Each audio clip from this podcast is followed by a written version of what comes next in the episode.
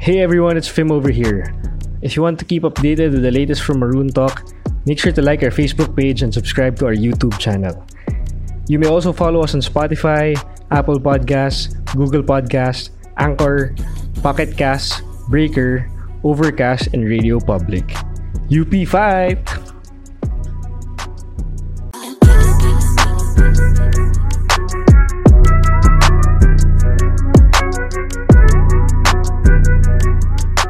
Welcome to Maroon Talk, the only segment dedicated for anything and everything UP Fighting Maroons. I'm Fim Moran, batch 2010 from UP Los Baños. Gondola, batch 2010, UP Diliman. I'm Piel Ordonez, batch 2011 from UP Diliman. I'm Toby Yama, batch 2010 UPLB, 2011 UP Manila. And I'm Diego Dario, batch 2014 UPIS, 2014 60876. Hey! Hey, hey. Uh, Yes, what's up? Memorize. What's up? It's all welcome to the show, Diego Dario, everyone. Yeah, Yes. So, thank you what's for up, joining us today. It's guys, for having me. actually si Bright. We've been trying to contact him since like last week. Pero so sana kasabay kayo mag-guest for for this episode eh. Pero we'll schedule Bright for some other time no. So right now, kwento mo naman kami Jeg, sa how have you been? What have you been doing lately in this the past few months? Um, well, wala, canceled yung PBA. So, it's just basically just working out here at home, trying to stay in shape. So, I invested in mga weights, weights equipment. I have a home gym na so that I don't have to uh, go out of the house just to work out. And then I found like a private court, so I do I do my workouts there. Then um, ano pa ba? Uh, I I set up a donation drive for our frontliners, so I was able to donate to seven different hospitals.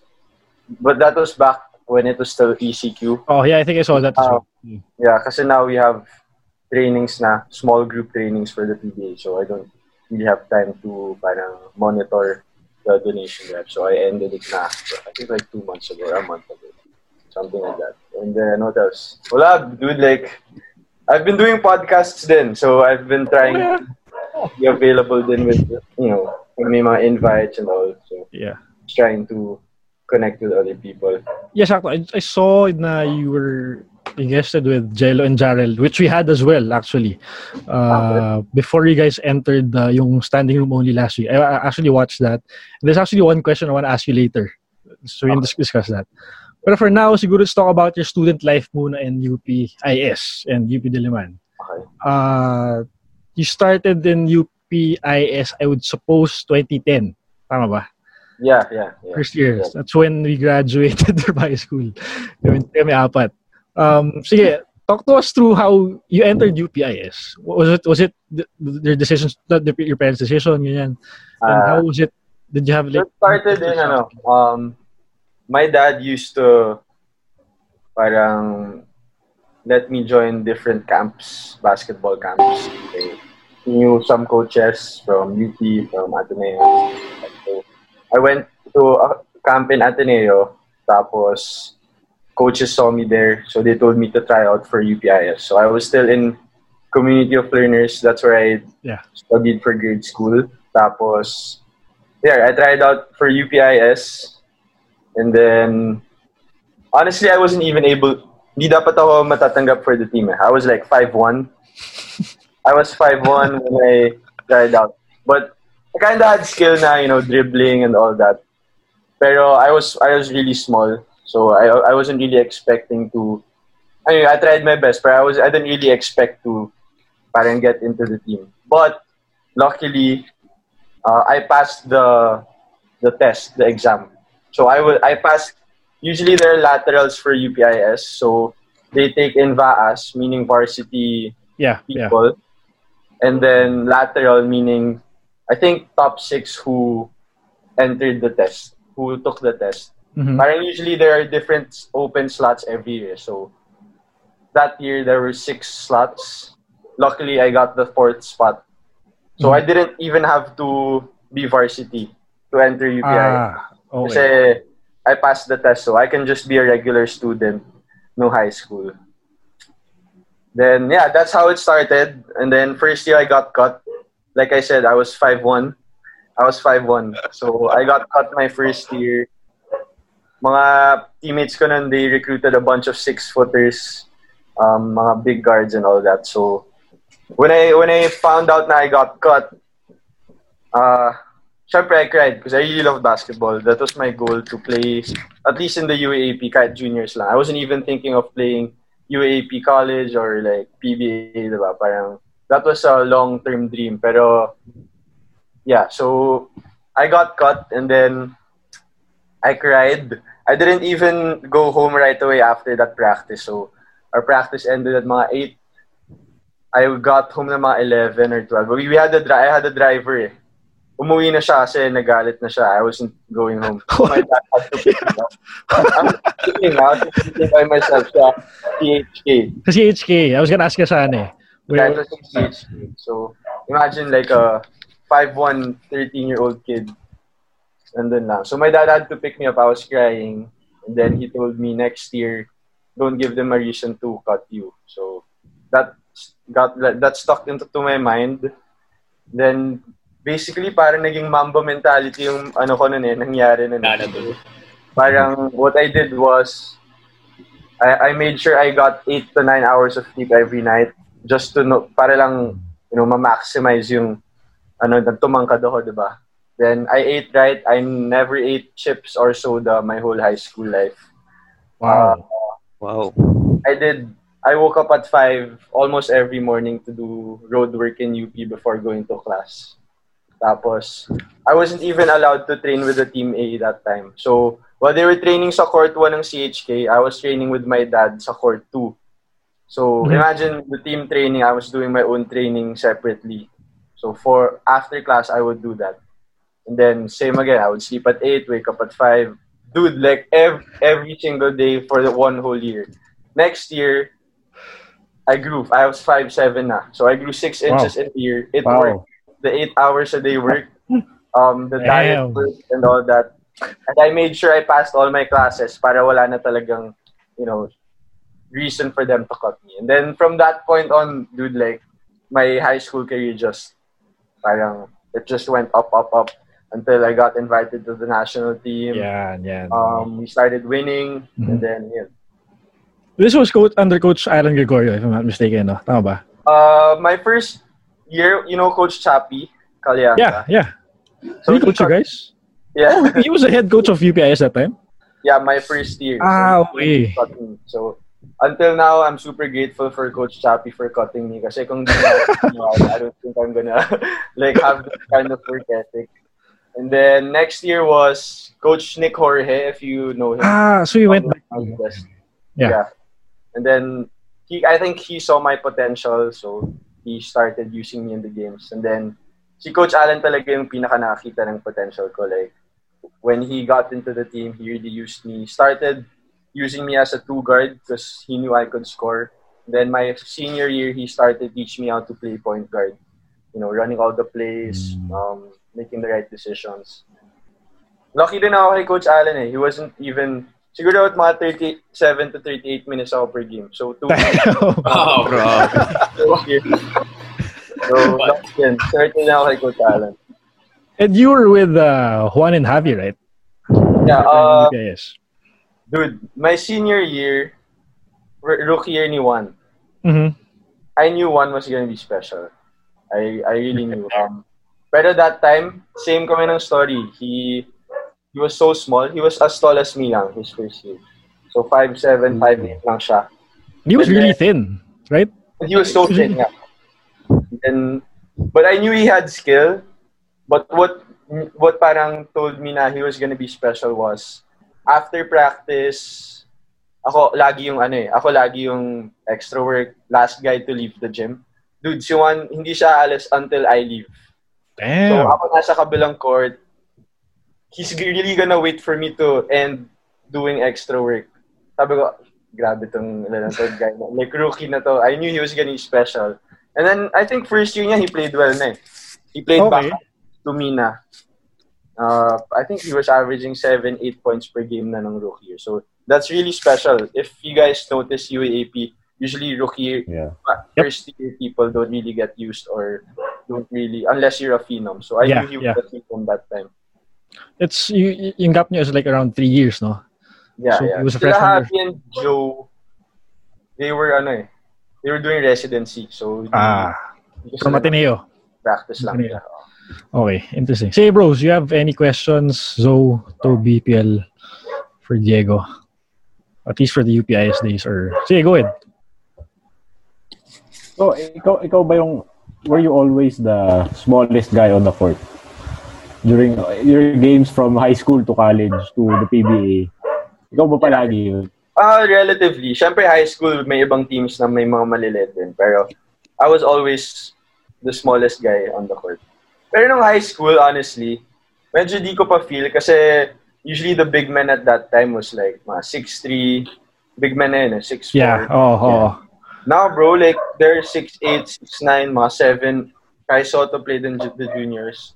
So, different story na yun eh. So, medyo swerte din yung batch ko na. Wala pa masyadong matatangkad. So, I think I won scoring, I was a scoring leader ng fourth year. I don't think I would, I would, that would happen kung ano, kung may mga six, Mga seven foot na big man. uh, High school. Yeah, tama. Oh, I can relate. I, I played in season 71. Season 72. Ah, okay. Diba? Mga maliliit pa lang yung mga big men. Yeah, our biggest guy was. No, we we had Arnold Arnold Van Opsel back then, so he was the tallest Ah, ever. Yeah. So at least for the juniors at that time, no. So, pero yun nga, I get what Diego's saying na when it comes to high school, yung big men talaga hindi pa masyadong big men as you compare to, sen- to the seniors level.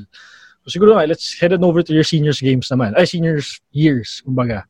Heading into UP, uh, how was it? Did you try out? Did they get you? What was the situation back then when you entered the going along with uh, Jello, Yeah. Jarrell, and uh, Paul? Uh, actually, si Jello, one year ahead siya. Jarrell was my batch. So, Hmm, okay, si Jello pala nag, nag-PMB pa, no? uh, nag-team B pa siya one year. Tapos, yeah, UP was really, was getting me. So, they recruited me. Di na ako nag-open tryout. So, yeah, if they want, if you want to go to UP, um, you're welcome here. You just have to earn your spot. But, um, after my stint with the national team and after my senior year in UP, and after my all-star high school games, I got a lot of calls for different schools, NCAA, uh, UAP. But what I really parang kind of wanted to was go to Ateneo that time. So I trained with Ateneo one, two years. And Coach Bo was the coach there. So, Yeah. medyo parang grabe rin yung story na he went to UP na he was na parang I trained for at in Ateneo for like mga a month or two. And then same thing, parang what happened in high school, I passed the test in Ateneo. So I was like, oh my god, like baka pwede ako mag-Ateneo and stuff like that. But then they had a lot of point guards na ano na what do you call this chip sila. Hubert Cani, Pingoy, Ah, that was yeah. the year. Ah, That was the year. And then that was the year din na meron yung two-year residency rule. Mm, yeah. When Why was from it- another school, oh. But I didn't want to take two years off before playing, diba? So, uh, for me, it wasn't a hard decision. I went to UP na. It was my home. I was so parang home, at home na with, you know, UP, the Akad Oval, the way UP system works. Um, I knew the Yeah. players from UP already, sila Mikey, sila Yeah.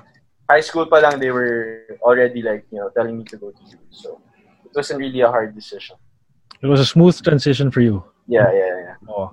Even even your student student life ba?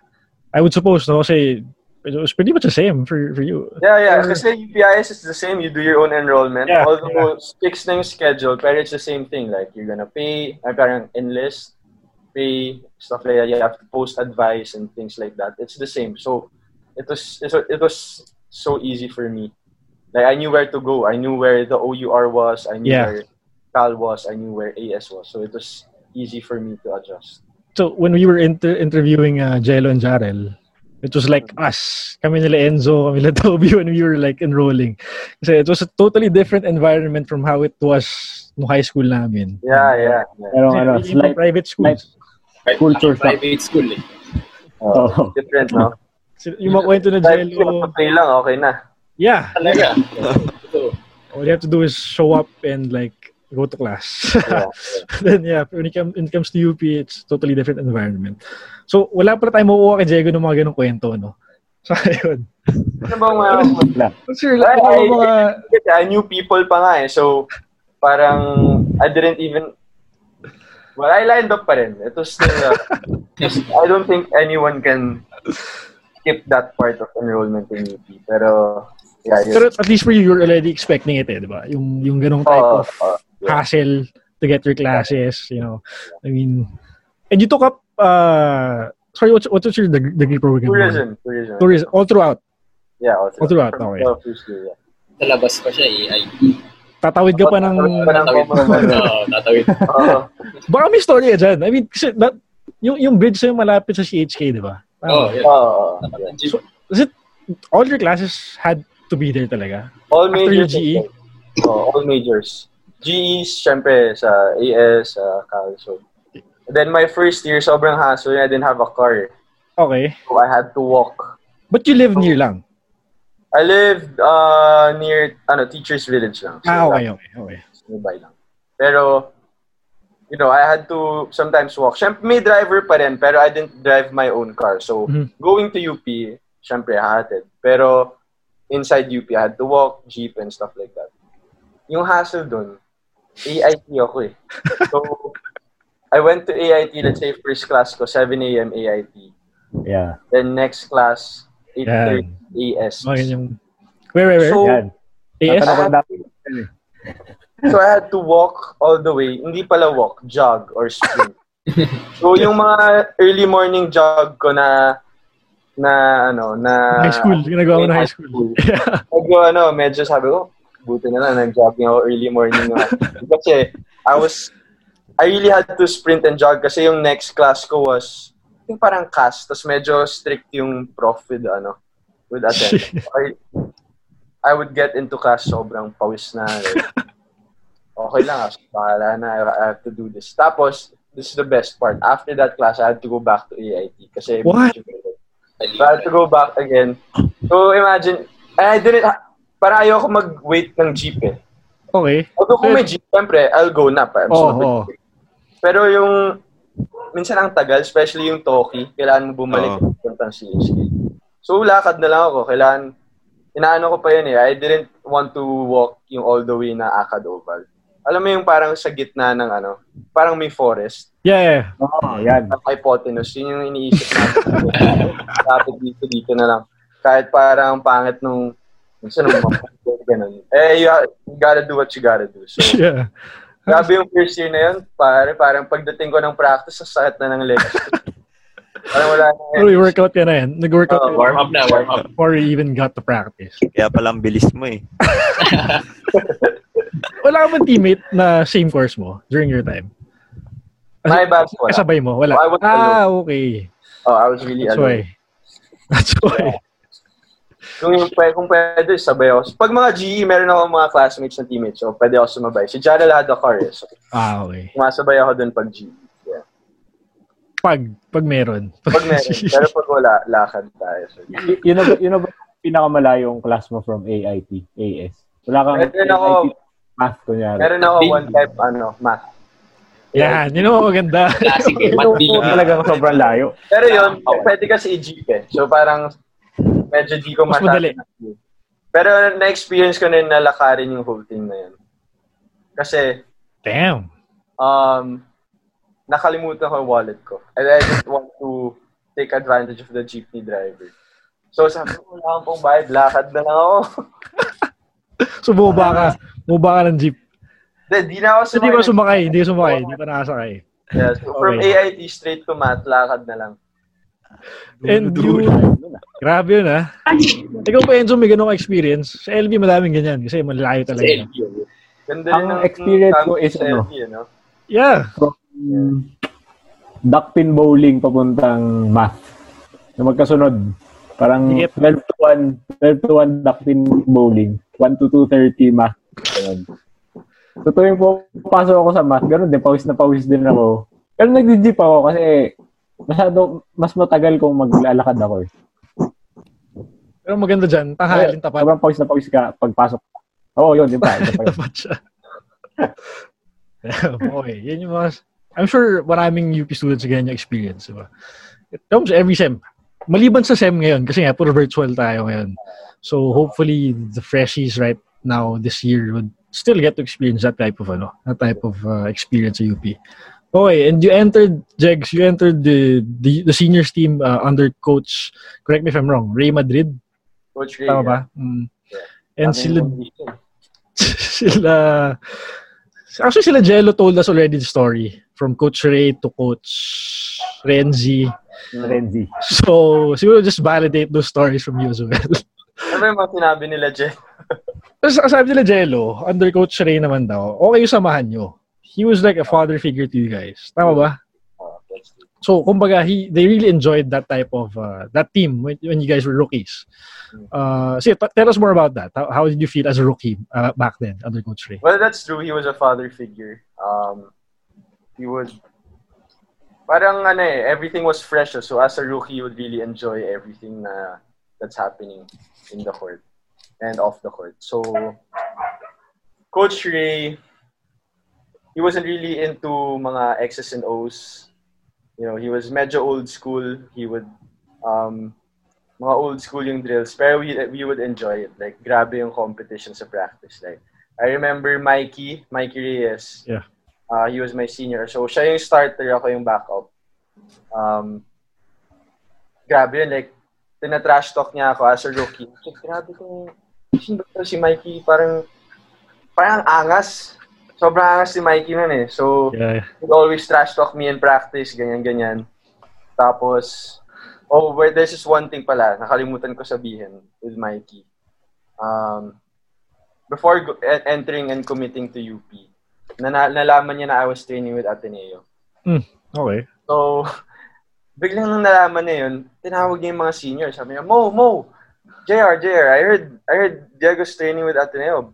Basta, sabihin ko lang dito ah, pag nakalaban natin to, titirahin natin.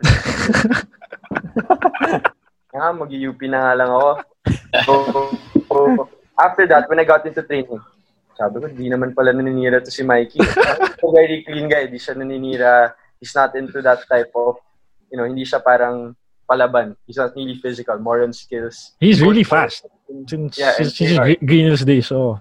Yeah, so, kasi linoko lang ako ng mga to. So, and then ano pa ba? We had very unorthodox practices there uh, that time. So, meron kami mga drills na you can't dribble. Okay. Yeah, and then you had to do three-man weave na behind the back pass. You know? Behind the back pass.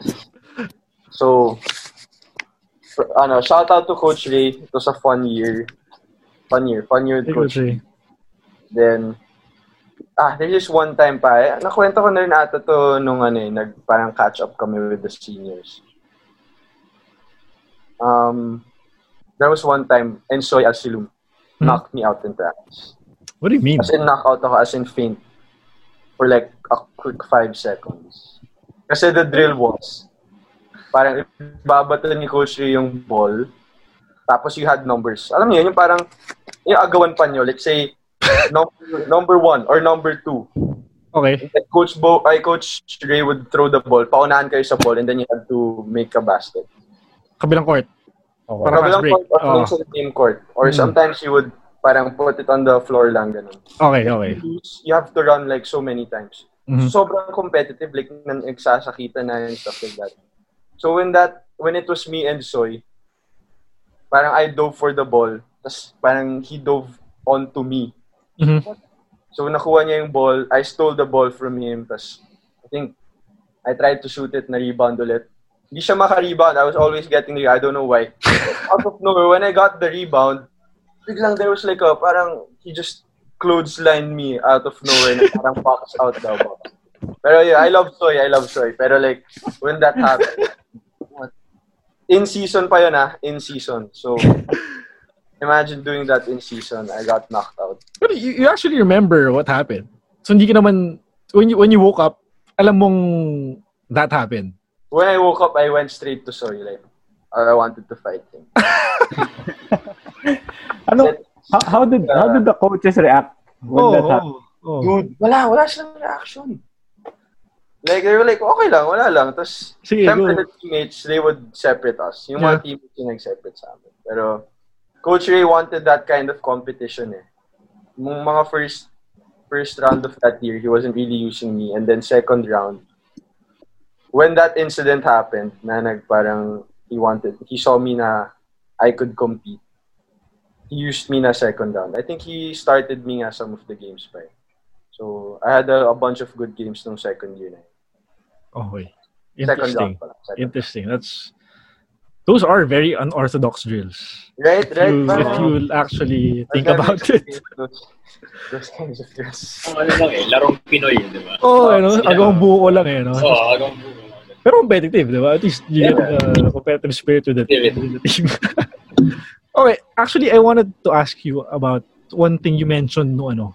Actually, you were talking about it with Jello Jared nung when you guested sa standing room only. So shout out to those guys. Uh, sabi mo, you, were, you had a culture shock with the team kasi parang bawal mag-extra work. Ah, yeah, yeah, Can yeah. you talk to us more about that? Kasi Uh, it's kind of interesting actually. yeah. So, knowing me personally, high school pa lang, I had that work ethic na. So, I would be in practice before, an hour before, two hours. After, I would do the same. So, Mhm. when I got to UP, my first training with UP, I was excited. Wow, first first practice with UP. I was there, syempre excited, an hour and a half before. So, I was doing dribbling drills, mga shooting drills na, and stuff like that. So, nakita, nakita ko, parang mga 15 minutes away from the start of practice. Wala, parang wala pong mga players. eh, usually, like, our rule, like, say, with this, with Coach Alan, like, 30 minutes before, everyone should be ready na, even before the start. So, I, medyo sanay na ako sa ganong culture. When I got there, sobrang pawis na ako. Jael was doing extra work na, sila Jello. Siyempre, I knew them. Sila yung mga rookies. So, wala pa rin yung mga seniors. Like, some of the coaches were there, but usually they had meetings outside and then Okay. pag training time na, they would enter. Pero wala talaga. And then, the balls would arrive mga 10 minutes before the start of practice. So me, I had, I brought my own balls. You had to bring, yeah, you had to bring your own. Oh. So yung mga ganun lang eh. Parang nagulat ako, parang okay. Interesting. Parang, I think I know why this team always loses. Kasi ang, ang lakas ng, Yeah, yeah. some, some years, ang lakas ng, ng teams ng UP, like, talent-wise. Yeah, here's a talent. Yeah, exactly, diba? Yan, sila Martin. Sila Martin. Yeah, the yeah. Martinez, they, they had a good squad. And then after practice, uh, we would do extra work. Tapos biglang si Papa Rod, shout out to Papa Rod if you guys know him. Um, he was like the, parang yung nag, classic na siya eh. Since 1986 champion team, siya na yung nag-aayos ng mga balls, ng mga Okay. water for the team. So until our first year, nandun pa rin siya. He would, magbuwisto siya na sobrang haba. Tapos, okay na, kunin, kunin niyo na yung mga bola, uwian na kayo. Mga five minutes, five minutes after practice.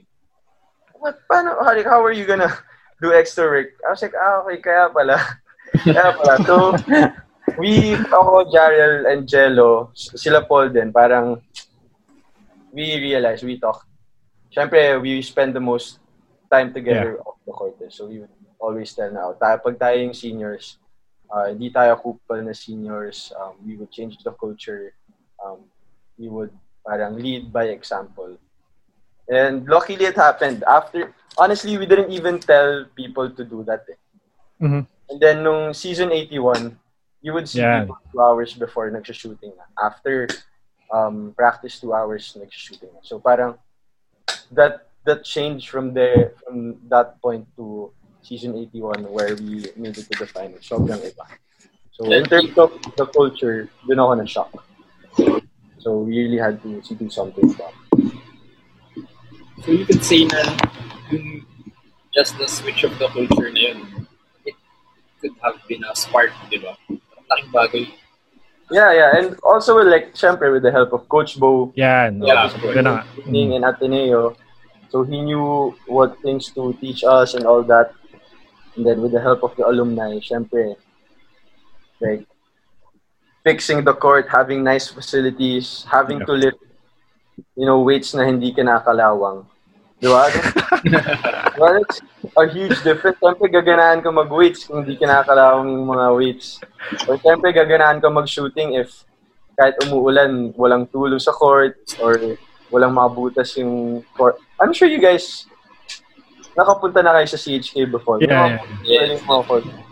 So, you really had to kailangan mo iwasan yung mga butas na yun. Practice or else may injure ka eh. Yung, yung gym yung tawag daw, bronze gym, di ba? Bronze gym.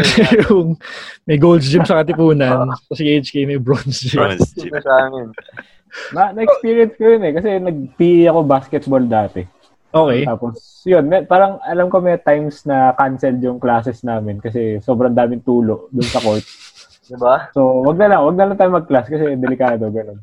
Kung meron pa nga times na half court na kami magpa-practice eh. Wow. Kasi sobrang basa na nung kabilang side.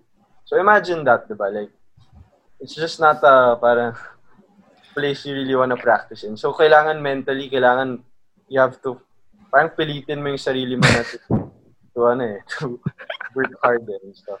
So, yung rookie year mo, paano set up yun for practice? Was it twice a day or just once? Uh, well, for me personally, twice a day naman ako lagi. Pero Okay. team was always once. Parang once lang yun, I remember.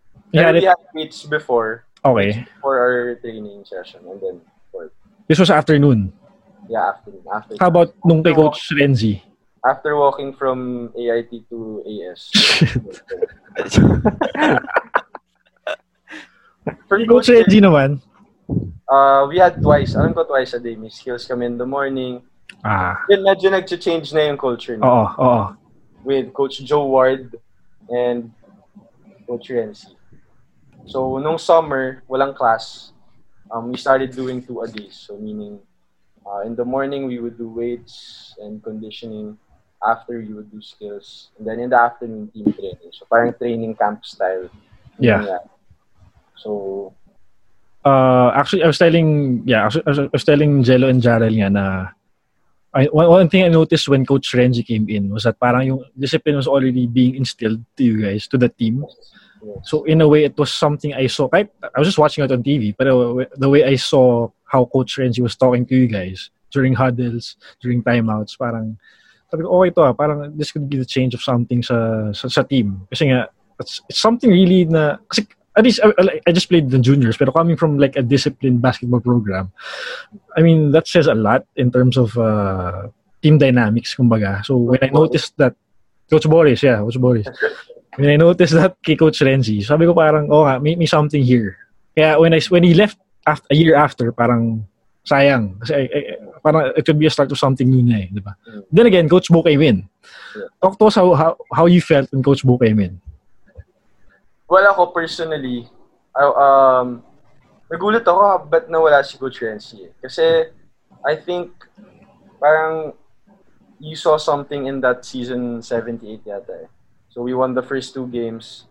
And then, nagkaroon lang ng mga cult, ng, medyo coaching, ano eh. Yeah, kwento nila Jello. Oo nga. Kwento ba nila, Jello? Parang hindi nila alam sino susundin. Yun. So, that year, si Coach Renzi was like the head coach. Si Coach Jody, actually, di namin talaga alam kung sino. Coach Renzi. And then Coach Joe. Coach Alan was like, si Coach Alan nag-step back na eh. Parang he didn't want to, ano. So, he parang took his role as assistant coach. I don't want any mess.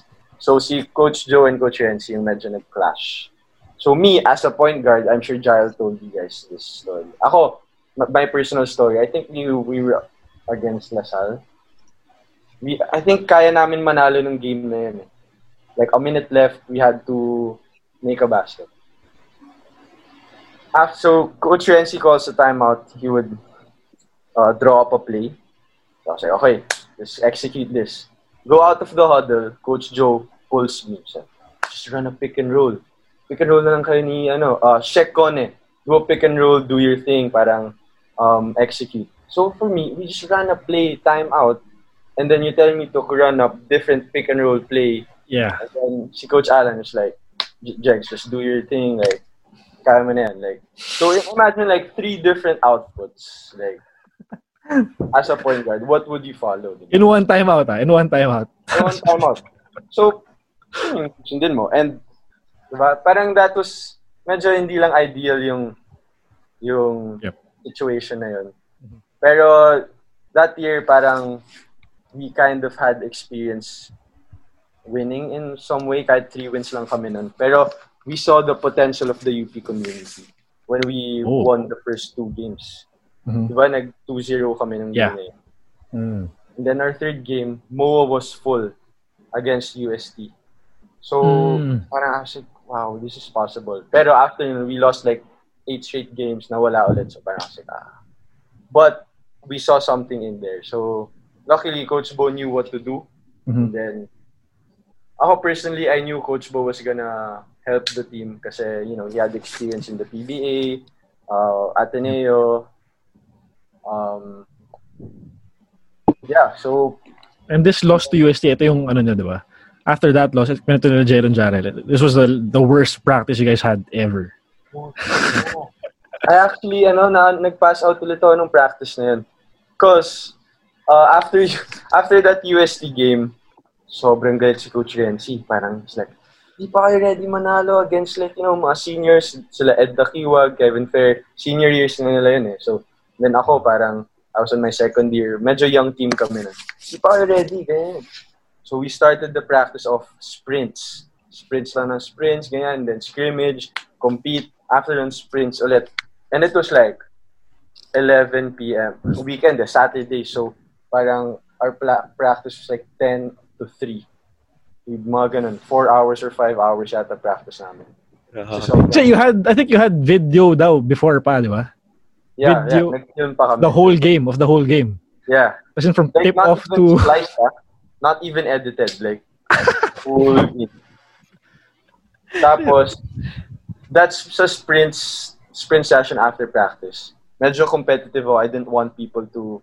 I mean, normal naman yun in high school, di ba? Ayaw mo maunahan sa sprints and stuff Yeah. like I was really pushing myself until one time, sobrang init na. I passed out. Like, nag-collapse ako. I had to go to um, infirmary, the infirmary, yung sa Yeah, yeah. uh, clinic there. Tapos, kasi, then wala pa kaming, parang water was ubos na eh. Kasi five hours, maubos mo talaga yung tubig. eh. So, na refill. parang hindi, never na yung practice. I don't think that's gonna happen this year or like in the next 10 years in the UP men's basketball. Hindi mangyayari ever. Kasi ngayon, puro Gatorade, Yeah, yeah. cold water, you know, like, See, uh, PL, baka you have questions for, for Diego? No, ako siguro yung ano, um, yung sa experience mo sa ano, um, Philippine team. Um, kasi 'di ba noong 2014 ano, nag-compete kayo sa FIBA. Tapos um parang ka-bracket nyo ata yung USA noon eh, 'di ba? Ah, yeah, yeah, yeah. Oo. Oo. Sila... Sila, Tatum. oh, Jason ba? Tatum. Tatum, yeah, um, Ferguson, sino ba? Sila, I think there were like a bunch, mga four NBA guys, active NBA guys. Yeah, yeah. You were with uh, Paul, di ba? Was it? Yeah, tama. Yeah, I was with Paul. So, How was that experience? You were under coach who? Jamaica. Ah, Coach Zamay. Mike. So, oh, quick story about Paul lang. Um, yung sa national team. Uh, when we were trying out, we were like 300, 200, parang ganun. And then Coach Jamaica says, okay, everyone is, nung mga medyo last cut na, mga 50 na lang kami, Coach Jamaica says, okay, 11 spots na lang yung, yung pinapaglabanan niyo. There's this guy from Cebu na sure in na, shoe in, na, so 11 na na kayo. We're like, what? Like, didn't even see this guy yet. Tapos ano na, sure in na. And then, nung final cut na, so we saw the top 15, 15-man lineup for the team. Paul comes in. So we did mga drills. Siyempre, sa start ng practice, puro drills, di ba? So we do shooting, dribbling. Walang shooting si Paul sobra, as in, no shooting. That time, ha, wala pa siyang shooting. If you guys notice naman yung yung paglaro niya nun, ano pa eh, like, aggressive drive, ganun, di ba? Walang shooting. So like, what? Ito yung shoe-in. Like, why is this guy shoe-in? Parang, he couldn't even do the mga dribbling drills and the shoot. When we started scrimmaging, grabe, you just bump everyone off. Sobrang lakas, like, dominate talaga. So, ah, okay. Kaya pala. Pero Kaya was he pala- big then? Malaki na ba siya nun, si Paul? Was he already like... Like, yung build niya ngayon. Yeah, oo. Yun Yun. na. Ganun na. Yeah. Pero natin kami, mga papayat namin siya. Galing Cebu na ang laki na agad. Diba? So, parang, we're like, ah, okay, gets na namin, but siya shoe-in. So, um, yeah. anyway, back to the experience with the FIBA. Si Paul actually defended a lot of NBA guys. Ah. Si Rui Hachimura, Oh, was okay. scoring like 30 points a game ng FIBA Asia. Coach Jamike told him to defend Rui. I think sila ni Mike Nieto yung parang palitan. Mhm, mhm. He had 8 points lang RD. All our, all the other games 30 points siya. Philippines 8 points lang. Parang may isa pang guy na magaling. eh. So triangle and two kami. Si Paul like inasawa niya talaga. Sometimes kinukurot pa niya, ginaganon niya. Kinukurot niya or like parang napalo niya sa puwet, ganun. So di niya, like, Rui didn't know what to do. There was one time, Rui just stood up sa half court. Ayaw niya na maglaro kasi like nandun lang si Paul. So Paul parang was all over him. Yeah, I knew I knew what kind of player Paul was that time. Like he would do anything to win a game talaga. So sobrang respect ako kay Oh, so if you like tell Paul to like be a defensive player, he can pala. yeah, I mean, would- like, he really can. knows he would do it. Wow. Could, ano, take over in any way. What? Sorry. Ano yun, Toby?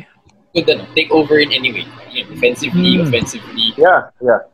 And Good kasi playmaking, bad, di ba? bad shooting night siya, he would he would let's say do it on the defensive side or he would Hmm. tell you to shoot the ball when ibib- bibigyan niya sa'yo. So he was Mm. that kind of player talaga. Yeah. Props to Paul. Okay. So, yeah. Since you mentioned season 81 already, Yeah. nakwento rin naman nila Jelon Jarrell yung uh, yung shift, the start of that shift when you guys met nung as seniors nung ano nung time na yan. Pero pinatuloy ko lang naman nun. Sa Frankie sila na gano'n eh. So feeling ko yung Yeah, yeah, yeah. Kami. yung pitawan. uh, pero on your end, what was something na you, kumbaga, was it you who led? Sino, hindi ko malala kung sino yung nag, ano, nag-spearhead nung meeting na yun. Pero as you as a senior, tell us naman your side of the story. Um, after the, I'm not sure ah, if after the Ateneo game or Adamson game, na parang tambak kami. Tinambakan kami. And then we were like 3-5 that time. So, we had to figure out something. Some, so, something was not working. So, me, Jarrell, and Jello, we made this group.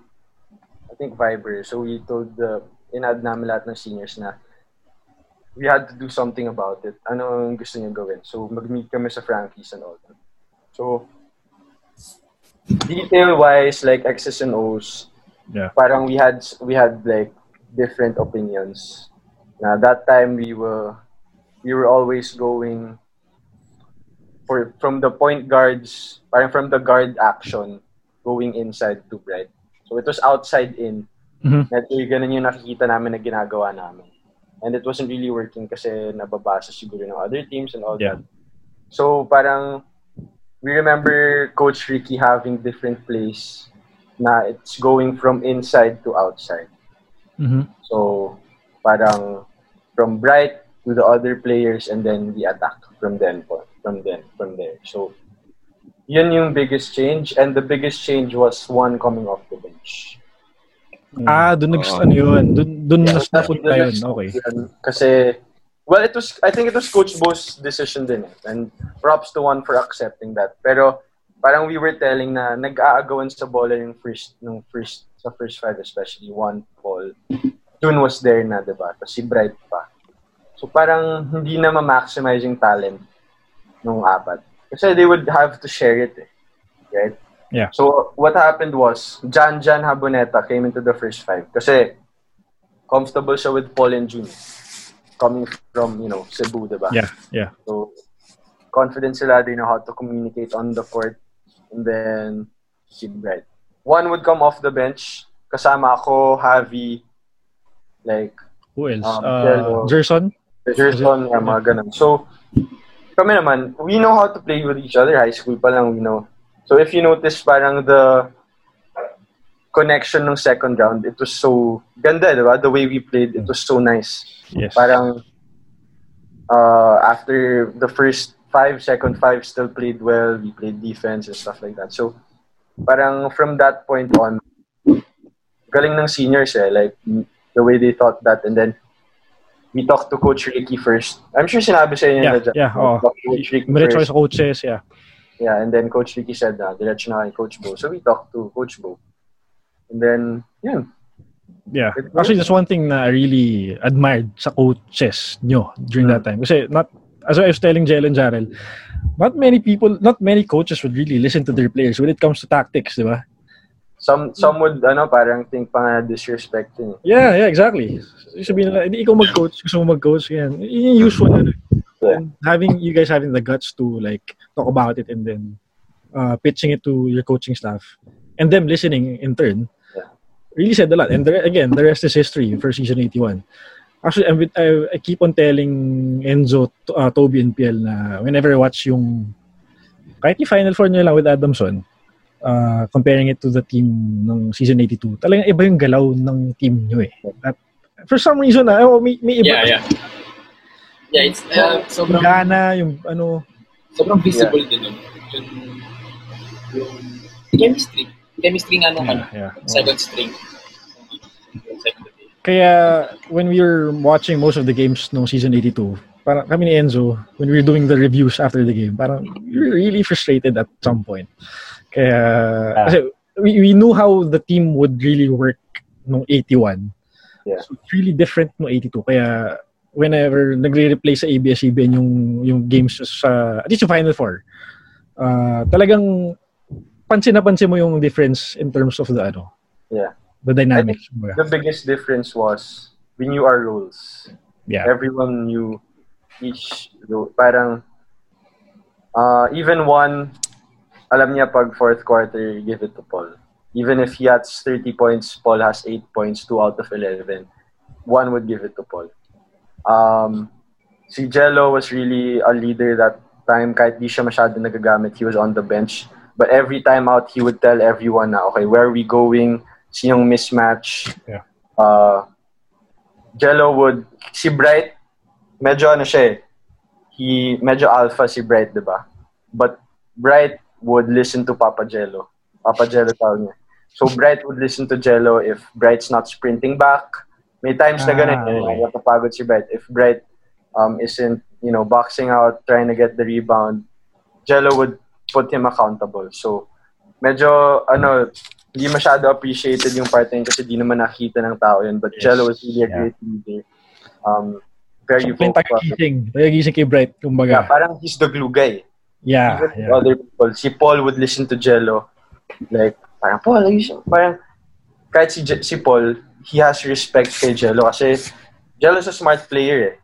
Um, Yes. although, diba, di masyado athletic because of his injuries before, but he's a very smart player. And then, we knew our roles. Like, let's say, me and one, I know one wants to play point guard. So, if you guys notice, medyo bababa ko lang yung bola, I give it to one, he'd call the play. Mhm. I would do spot up. Mhm. Spot up lang ako. Like, Yeah. um, when my guy would help, I would shoot the three or pull up, mga ganun lang. Yeah. Yep. Yep. So, ako, I wanted to be a point guard because I know PBA point guard ako.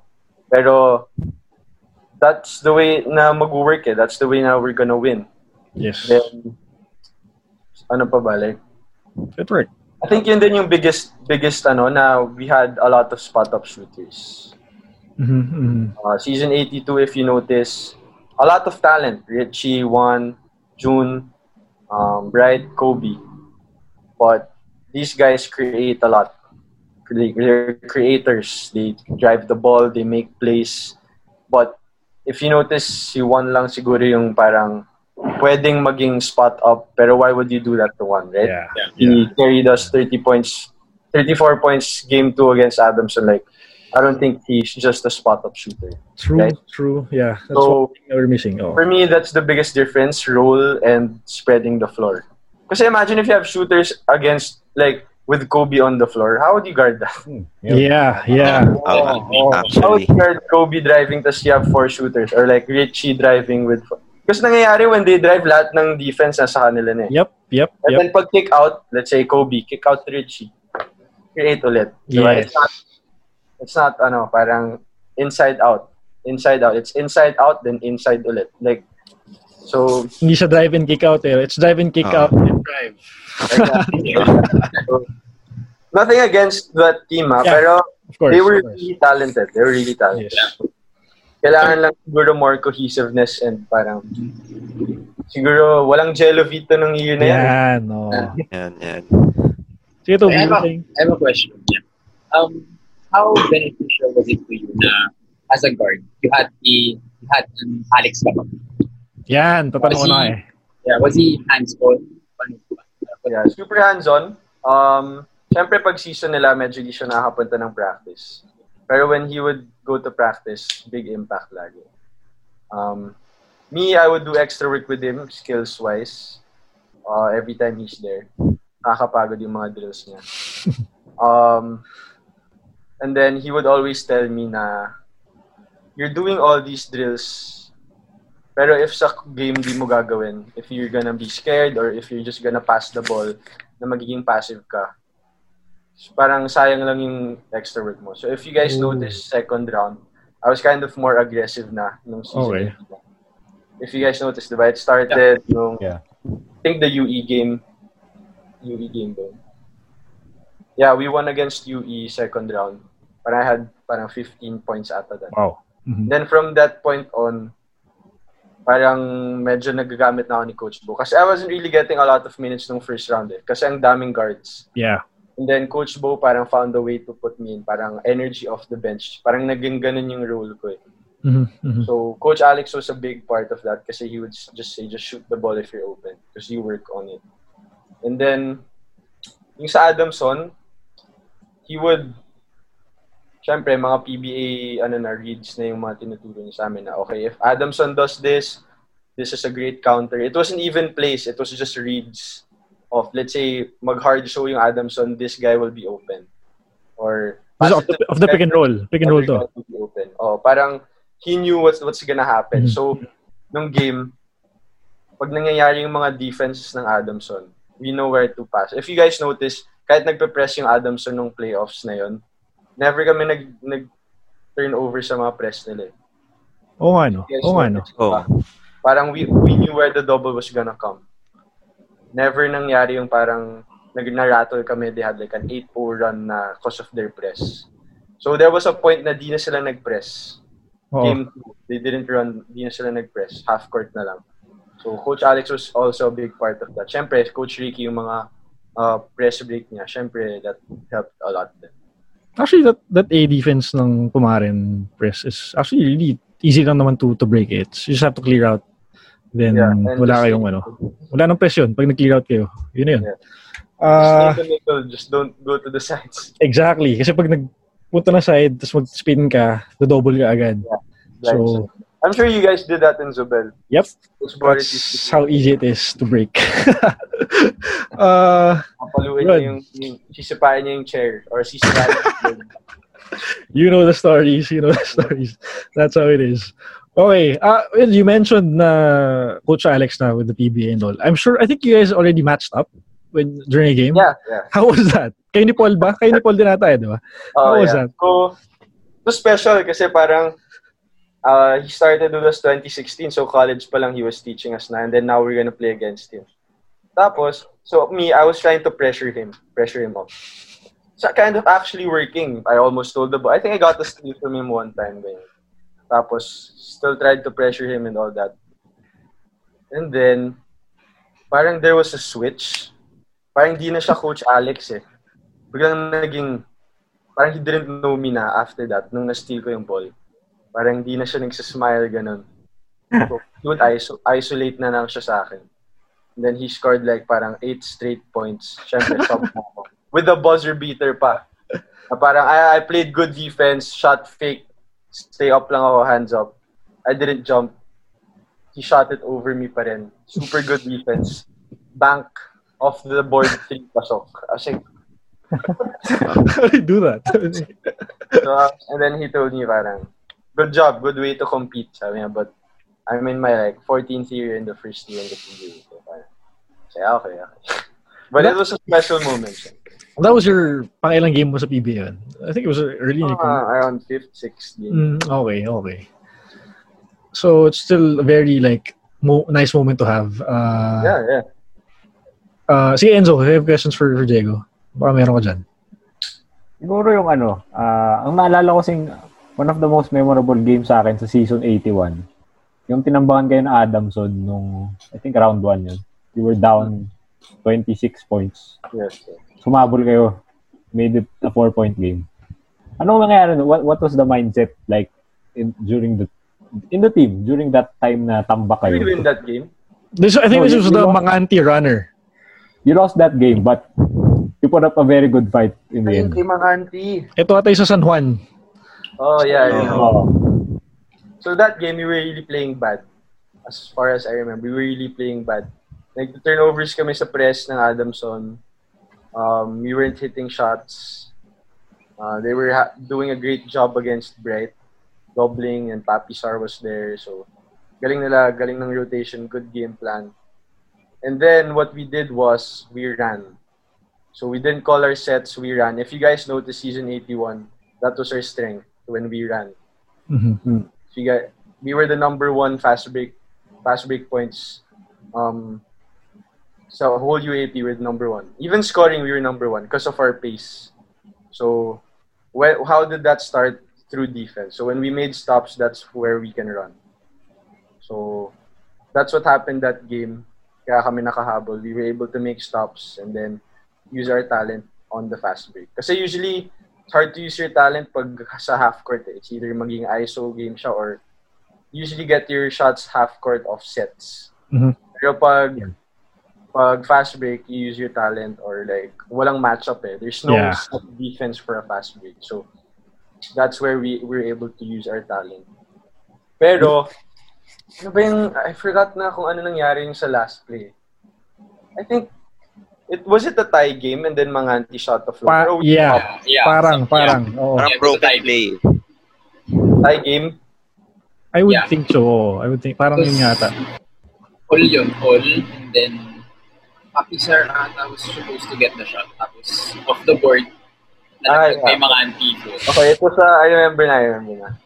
So, Papi Sar post up yata eh. Or parang it- it's a lob for Papi Sar.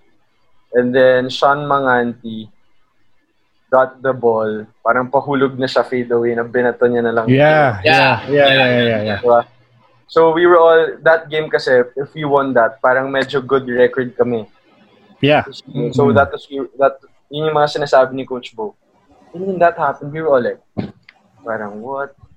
Parang, wala na. From that point on, we knew we had so- to we had to do something about our press.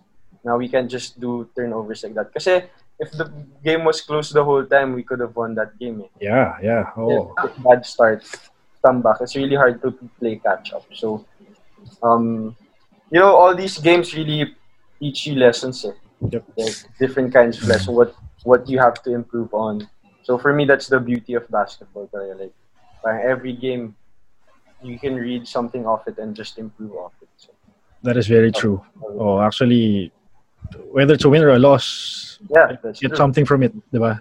And uh, improves the player. Uh, and I'm sure it was a different story when it came came to the Final Four. Uh, your strategies were different. Uh, I want to know what you... Ang sabi kasi nila Jello, that, that bright Akweti winning shot nung game one was a, a, a play na you guys were practicing the day before. Was that true? That's true. Um, that play was actually Coach Ronnie Magsanok's play. Mm-hmm. Okay. He would help us with offense, you know, from time to time that time. But nung practice na yon, the day before that game, hindi namin ma-run perfectly. What do you we had a scout team. We had a scout team eh. So, hindi nila alam kung ano yung play. Because if the scout team was our third team, it's hard to run that kasi we know where the ball is going, right? Mhm. Pero hindi namin ma-run yung play kasi either the pass or the timing of the screen was off.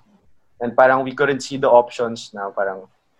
Actually, that that play, hindi talaga kay Bright yun eh. Like, usually it goes off Paul dapat. Okay. But what happened in that game, syempre, they knew Paul was gonna hit a shot, diba? Atin to eh. Mhm. So, si Simon Camacho, when Paul screened Simon Camacho, Paul screened Simon Camacho, tao, si Simon Camacho yung tao ni Brett. So, when Paul screened him, Yeah. Simon Camacho tried to like, parang kala niya pupunta kay Paul yung ball, but it went to Brett. For me, that was the play of the season. Grabe yung pass ni Juan dun for me. ah. Yep. Oo. Yep. It wasn't was- even a lob pass. It was like a parang, Exactly. Parang it went through Simon Camacho's face pa nga or, or hand. Eh. Parang, Parang ang short nung bato eh, no? Yes. Uh, that was actually what Jello was mentioning. Yung pagpasa ni Juan uh, made so much difference for that uh, for that pass. Kasi yun nga, dapat love. Kasi ito, he was all the way in half court, if I'm not mistaken. yeah. And Bright was all the way down to the slot sa, sa, sa, sa post. So, Dapat medyo lob siya. yeah. I mean, that type of distance, diba, with, that type of defense you guys have, uh, says a lot on the passer, on the passer itself. Mm. Someone was pressuring one pa, di ba? Yep. Diba? Someone So, kumbaga, naging decoy pala si Paul during that play. Yes. Kasi, actually, that play, it was a regular set for us. Regular set play yun. So, but usually it goes to the guard, to Paul, or like a point guard, and then magsi-screen si Bright, pick and roll na. So, parang that's how the set really went. So, it was just a misdirection. Yeah, yeah. yeah. And for me, I actually got a good vantage point of that pass. Uh, I was on the lower box section sa corner sa side ni Juan, na inbounder. So, Yeah. yung mismong trajectory ng pasa, kitang-kita ko. Honestly, yeah, parang bad pass nga siya eh. It just, it just went, parang ano, parang, parang it was just meant to be. Parang yeah, oh. easy, parang, how, how do you even, For some reason, it was inter- uninterrupted. Di ba? yeah, just went, usually topic Point A to point B. Yeah, wala, wala, wala. I remember it was perfect kasi Simon Camacho, that was an alley Oh. So, nauna yung talon niya eh. Nauna yung Mm. talon niya. Tapos si Bright, kaya kinuha niya sa kabila. Parang reverse pa ata yung on the part of Bright naman, grabe rin yung catch na yun. Yeah, grabe rin. If I Oo. was Bright, I would wait for the lob. Yeah, oo. Oh, Diba? Pero when he saw the pass was kind of off, medyo nag-adjust din si Bright. Kinuha, oh, kinuha niya eh. Kinuha niya eh. both ways eh, both ways. Yeah. He And met the ball. Oh. playing bad that game pa. He had like six Mm. points lang eh, that game. Mhm. Something like that. Oh. Pero biggest play of the game. again, yeah, doesn't matter since he got the biggest shot of the game as well. So yeah, and the rest is history. We we head on over to game two. Sige, fine. Since you are part of that seniors team as well, let's talk about game two.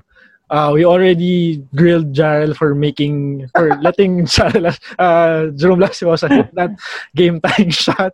Uh, what else? You were you were part of that overtime period. Talk to us Yeah, yeah. going through your head. You hit, you hit a big shot during that time. What was Uh, happening? Wait lang, just to go back to Jael, honestly, like, after that game, I was like, ja, if we didn't win this game, I, I don't think na I would ever parang like forget You that. win yan. Grabe. Like, he just had to foul foul Jerome Lastimosa para hindi three points. Pero anyway, back to game two. Uh, so, what was that ba? Coach Bo put overtime. We were playing bad. Eh. I think they had a six. yeah, yeah, they were up by Six, seven, yeah, like oh. seven last two minutes or three minutes. And then, me, I was locked in. Ako, pag sa bench ako, medyo locked in lang ako eh. Nung final, nung final four na, actually the, yung mga crucial game, I was really locked in. I wasn't even feeling masyado kaba.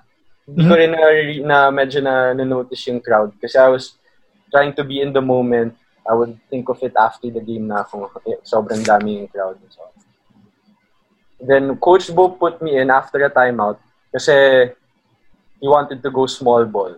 So four small, he wanted to go four small with me, JD, Paul, one and Brett. So imagine four guards and Brett. If you This guys was overtime, notice overtime, that- oh, oh. overtime. So if you guys notice that, kung like you guys really watch basketball, that was uh parang risky move on the part of Coach Bo. Mhm. Kasi usually two bigs then three Yep. wings. diba? Mhm. But it worked. I subbed in for June. June wasn't kind of playing well. Medyo napapagod na siya nung game na yun. And then the play, after that timeout, that's when I hit the It eh, The parang I think of the elbow, if I'm Yeah, mistaken. yeah. pull up Yeah. So that play was really for one. Uh, pick and roll for one. But then Lastimosa helped on him. And then he swung it back to me. So dun mo rin makikita yung connection namin ni Juan. Uh, in practices and all the games. If hindi si Juan yung tao na yun, he wouldn't see me. So he passed me the ball cross court. Uh, Lastimosa went back to me. So I, I I knew I didn't have the three kasi mabilis si Lastimosa. eh. So I had Yeah. to counter his close out. And for me, I've been working on that shot ever since. If you guys know, yung first year, second year ko, wala akong three points. Puro pull up lang ako nun, di ba? Like mid-range. Yeah. If you guys w- used to watch yung mga Yeah, games. mid-range. Mm. Puro mid-range lang ako nun. So, I knew when pagkatira ko, sabi ko, I can't miss this. It's the biggest, biggest game of my life. For sure, this is gonna go in. So, luckily, it went in. And then from that point on, Yun yung parang humabol na kayo eh. Oo. uh, one stole the ball and one. Yeah. Uh, and then Bright, parang put back tie game out of nowhere.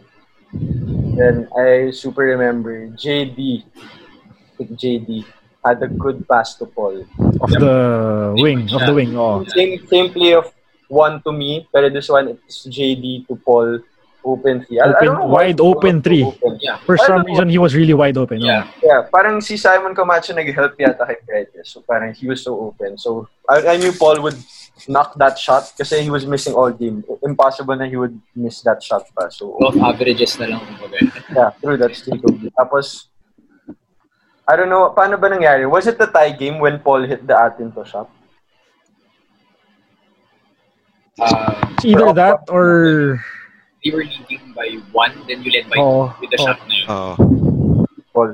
Tapos ano eh, uh, free throws. If I'm not mistaken. Free throws. Free throws. Yeah, Yeah. free throws. Tapos nag-tie game. Yep. And then I remember this. Paul, ako yata yung nag-foul eh. Kasi, Ah, you, you went for the steal ata. oh, ako yung na-foul. Parang, last mo sa fumbled the ball, I dove for the ball. Yeah, yun. yun. Tapos, they called the foul. Kasi kung foul like, I just got straight to the ball. So si Bright, nagko-complain ako sa ref. Bright, like, carried me sa corner. Yeah, I remember, I remember. You guys watched the replay, he just carried me. Yeah. Huwag na, huwag na kausapin ko. And then, from that, we were up one yata, no? And then, the guy missed a free throw. Si, Yeah, yeah, yeah. Sino ba yung Toby? Oh, Spileta. Spileta. Spileta. Spileta. yeah, yeah, Okay. that guy. Okay, if you guys watch that game, replay, overtime, he was, he missed the first shot. But before that first shot, I was talking to him.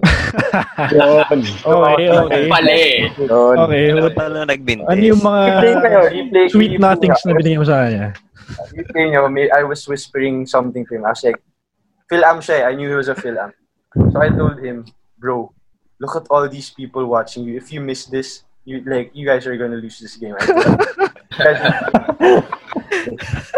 Like, we have the ball back after this. We're gonna make the shot.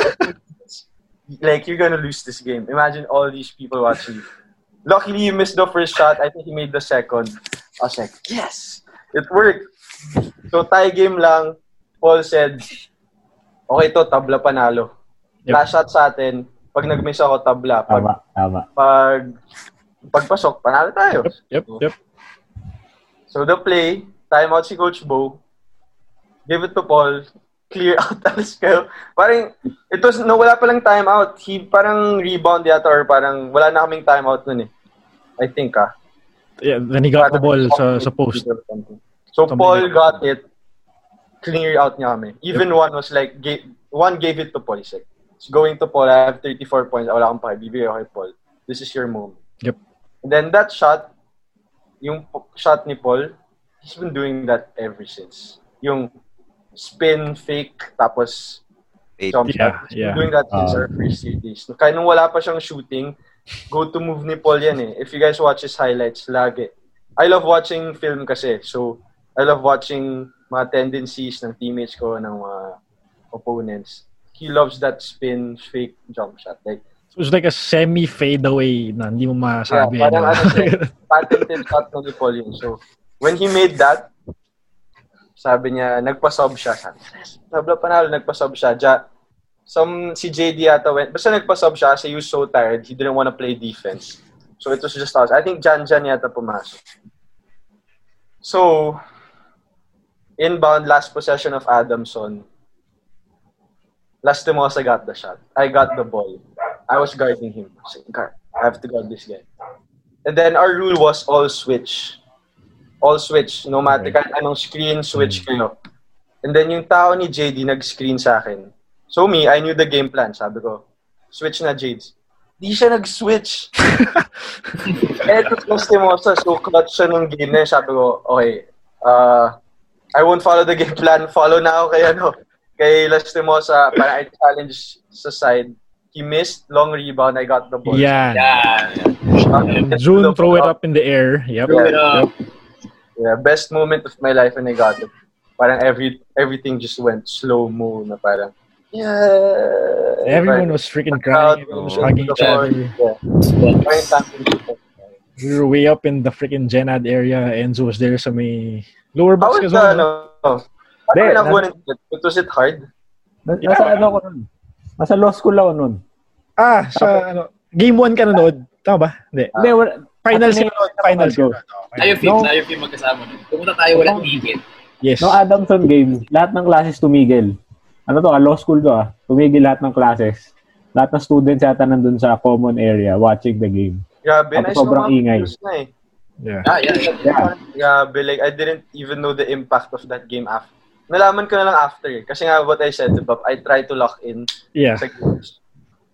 After, grabe, like, Twitter, Los Baños going Yep. crazy, UP, Mindanao, Baguio, like, and- Everyone was in it. Everyone was in it. Uh, yeah, ako, yeah, as I mentioned early the other episode, nung game one, I, I went to Omoa without any ticket. Then I just got one from my former teammate for free. So I got to watch the lower box. So I was really lucky.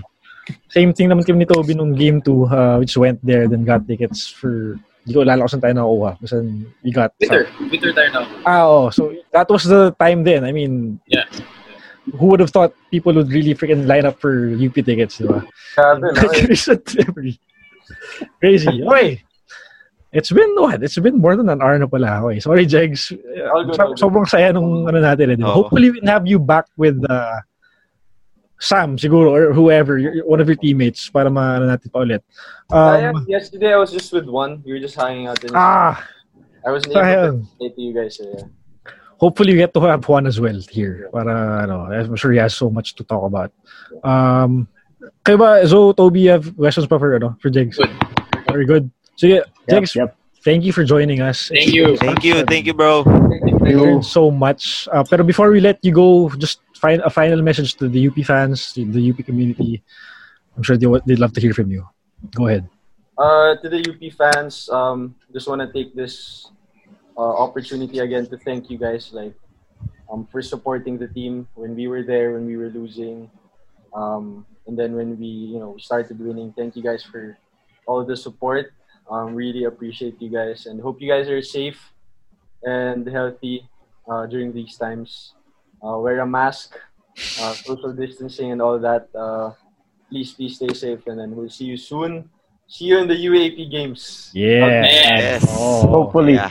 Actually, di ba, usually pinata namin sa, sa, sa previous players yung kung ano missing sa, sa, sa team natin for that what's missing for the championship. Pero si Diego actually uh, answered that already when he was mentioning that ano, that uh, thing no, when we were comparing it 81 to 82, that the, the difference between both teams. So there you have it. I mean, again, Jegs, thank you for joining us. It's you. Thank you, nice, thank you. Uh, Stay experience. safe, stay safe. Ingat, this has been Maroon Talk. Maraming salamat everyone. UP Fight. Thank you. Peace. Bye! Bye. Right. Keep fight. Keep it going, guys. Uh, let me know if you guys need more invites. I'll Yeah, to man. them then. Sure. All right. Thank you, thank you. Okay, bro. Thank Thank, you, you. thank you so much. Stay safe. Cool. See ya. Peace.